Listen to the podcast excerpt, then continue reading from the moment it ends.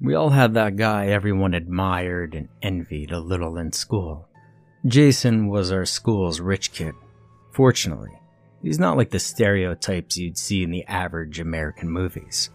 While he was good at sports and played in our local teams, he wasn't a jock or a snobby brat with a bully attitude. Most everyone at our school loved Jason because he was intelligent, kind, and well, he was always ready to help anyone if they needed it. He used his status for good and often defended those who were being picked on by assholes. All in all, Jason was a pretty nice guy who never gave any reasons for anyone to dislike him. And that said, I assume most guys were also jealous of him. I mean, Jason lived at the edge of town, in an estate valued at about $5 million. Always had the highest score of the class, and he was pretty good looking to boot. His family also had the kind of money that could allow them to buy the entire town twice over.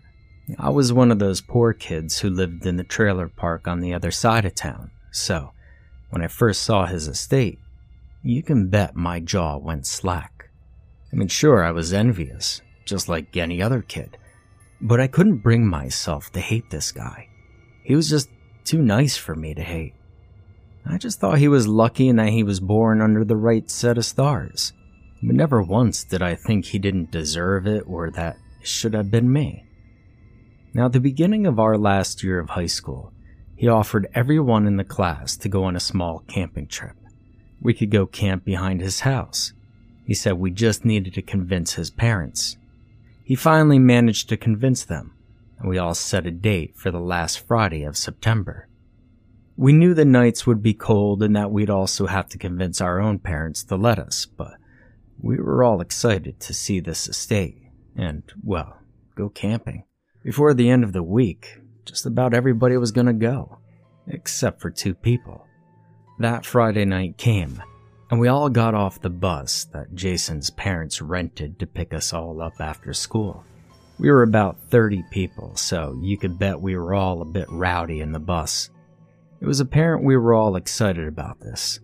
Even Jason rode the bus with us, but he didn't seem as excited. Then again, he wasn't ever one to show strong emotions for anything. He was always level headed. I thought he was pretty cool. While we were all joking and laughing in the back seats, he sat up front and read. Now that I think about it, I've never seen him eat in the cafeteria or associate himself with anyone in particular. See, he wasn't part of a group like most popular guys. He was just everywhere. Everybody knew him and was friends with Jason at some level, but I don't think he ever had a gang of friends to hang with. And when we got off the bus, we were all amazed at the sight of this mansion. I mean, this place was at least 20 times the size of my family's mobile home. He gave us a quick tour of the house. It's two centuries old, and the size of his closet was twice the size of my room. Oh, and he had a door. I had one of those vertical store things that close with a magnet.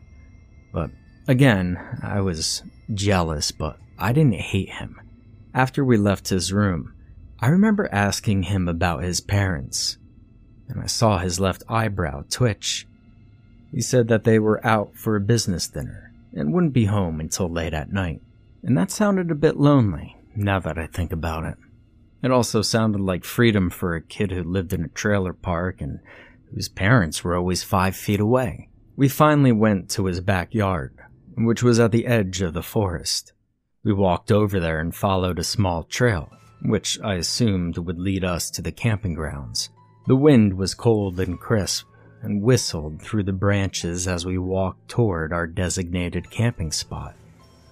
Jason only succeeded in convincing his parents to let us camp in the forest behind his estate, as long as we didn't litter. He promised them he would make sure everyone would clean up after their mess. I can understand why they wouldn't want anyone to litter that place. The forest was beautiful, especially this time of year. The reds, oranges, and yellows mixing with what little green was left made this forest look like a magical place. I could even forget the cold as I looked at the sun's rays through the foliage. The sound branches cracking under our weight and the whistling of the wind calmed me down.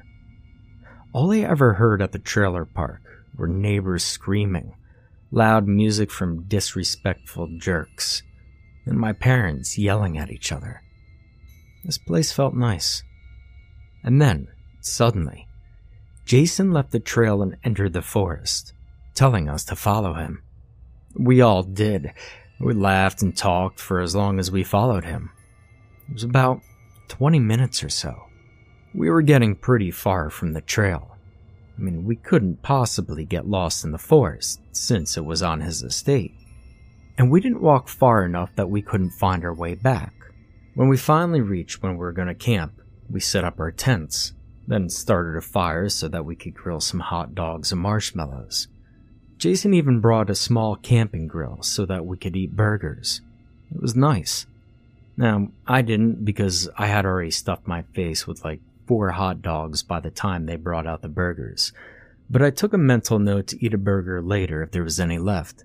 All the food had been provided by Jason too, since the camping trip was his idea.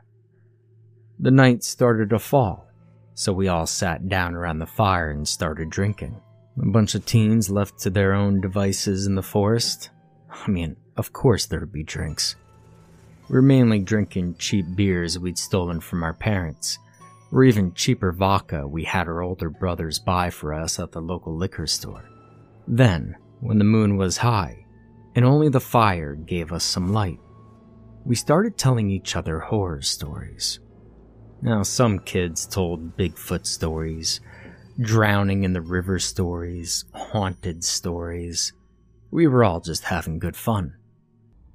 And then Jason spoke up. Hey, did you all hear about the killer of Hollow Creek? I lifted my nose away from my beer can instantly. Jason was beaming. I could see him on the other side of the fire. I mean, surely his story would be the most interesting. It happened 217 years ago a guy named Jonas Tremblay. It's a story passed down in my family, as he died in these very woods. I heard the girls whispering and gasping, giving rooms for romantic boys to wrap their arms around them. Jason continued to relate the story his parents told him when he was a kid as a reason not to go into the woods. Jonas was a Canadian lumberjack that Jason's great great great great grandparents had recruited to cut trees off their properties to have a bigger yard. The man was known to be quiet, hard-working, and owned a business in Canada specializing in large-scale land clearing. He came with his crew and promised Jason's great great great whatever that the work would be done in under a week. Considering the size of this project, the family couldn't believe it was possible. They laughed and said that they were impressed and intrigued, and promised the man a hefty sum if they actually did manage to finish under a week. They shook hands, and work started the very next day.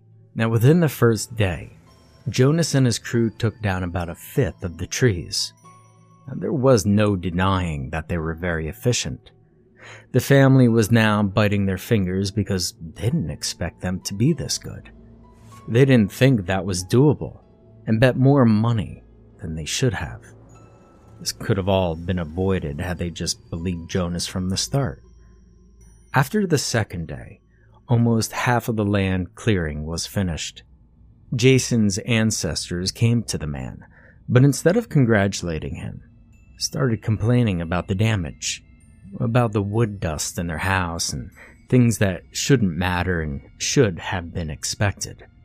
Their maids couldn't clean fast enough, and they also had no peace of mind with the sound of the saw. They made the workers promise to stop working by five, so that the family could enjoy some peaceful time after dinner. This was going to slow Jonas down, and he knew it was about the money, not because they were bothered. Now, Jonas said they could let go of the money as long as they were allowed to continue past five, since they had to leave before the end of the week. The homeowners refused, but Jonas insisted. He really needed to be gone by the end of the week. They still refused.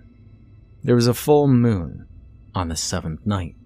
Now, the next day, Jonas's crew kept working past 5 and finishing around 60% of the work. Now, at this rate, they'd be done with the project in five days, and not seven.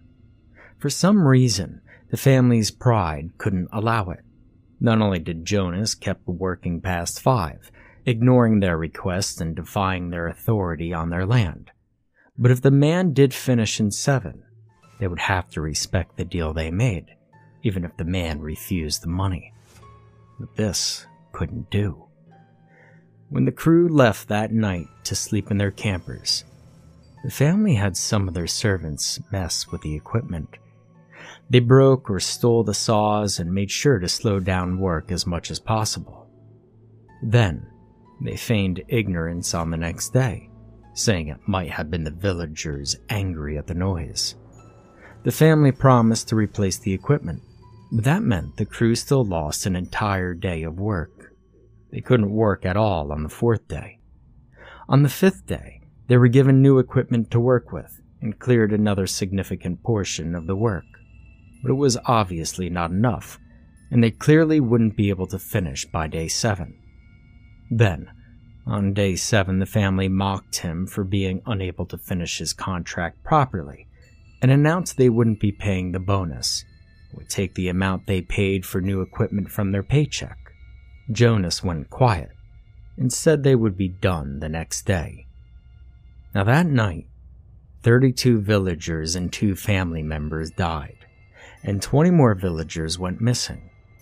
Bits of their bodies were strewn across the forest and the family's yard, and a child's arm that had been cleaned of most flesh and muscle was on the estate's back porch the following day. The entire crew was also missing, including Jonas. But the work had been completed during the night, as promised. Jason said his family always told him the woods were cursed, and never to be there on a full moon. Tonight was a full moon. A girl screamed, and while I was uneasy, hell, I thought it was a pretty good story, but not really worthy of a scream. That is, until I heard another scream coming right from the guy sitting next to her. She was on the other side of the fire for me, but I saw everyone jump to the side in a matter of seconds. I stood up and saw why everybody jumped. One of her arms had been cleanly cut at the shoulder and was sitting on the ground in front of her. The person to her right was covered in blood, frozen in their spot. She stood up and our eyes met. I could see her lips moving. She was asking for help, but she fell a second later, right in the fire. Before anyone else had any time to react and try to save her, there was another scream. I turned my gaze from the girl, only to see one of the jocks breathing heavily and blood dripping from his mouth. He had been impaled by a branch, seconds later, he was also falling. At the third scream, everybody started running and hiding in a panic. I heard crying, but it's what I saw that terrified me the most. Jason was walking slowly around the fire, a wide grin stretching his lips. He delivered a kick to the dead guy and laughed. His voice sounded hoarse and scratchy. I've always loved that horror story, and I've always hated the lot of you. Two birds with one stone, eh? Then Jason turned, and his gaze met mine. His eyes were now pitch black with a red ring in the middle, and I saw him transform slowly from that dude that everybody loved into something straight out of an R.L. Stine book. His nails turned to claws, and hair grew all over his body. And if you're thinking werewolf, don't. He didn't look anywhere near that dog relative. His grin twisted and contorted and spines popped out of his back. They shone like ivory under the moon's reflection, and they looked sharp as razor blades.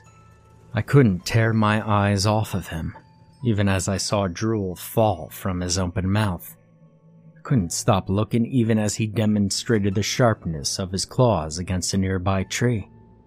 He slashed away at it, and the tree fell instantly. This is when I started running. The loud noise of the tree falling to the ground woke me out of my stupor, and I felt dread rising in me at the same time. I couldn't realize a scenario in which I lived and outran that creature. I'm glad I have a good sense of direction and knew exactly where to run to get back to the estate, but I couldn't be sure for the rest of my classmates. Unfortunately for them, I'm no hero. I'm not today, and I wasn't back then either. I ran with everything I had and kept running, even as I heard more screams and the sound of flesh tearing and gore splattering nearby trees. Each scream, each gargling noise, was pushing me to run even faster. Now I managed to make it back to the house and saw Jason's parents on the back porch. They were equipped with weird looking crossbows and yelled at me to get inside. Only three of us made it back in and when I tried to call the police, the lines were disabled. Jason's parents went out into the forest, but I wasn't going to wait here for their fucked up monster son to come back and finish us. I asked the two others to come with me, and we left the house quickly. I was the only one that knew how to drive. I stole the car keys and I drove us back to town.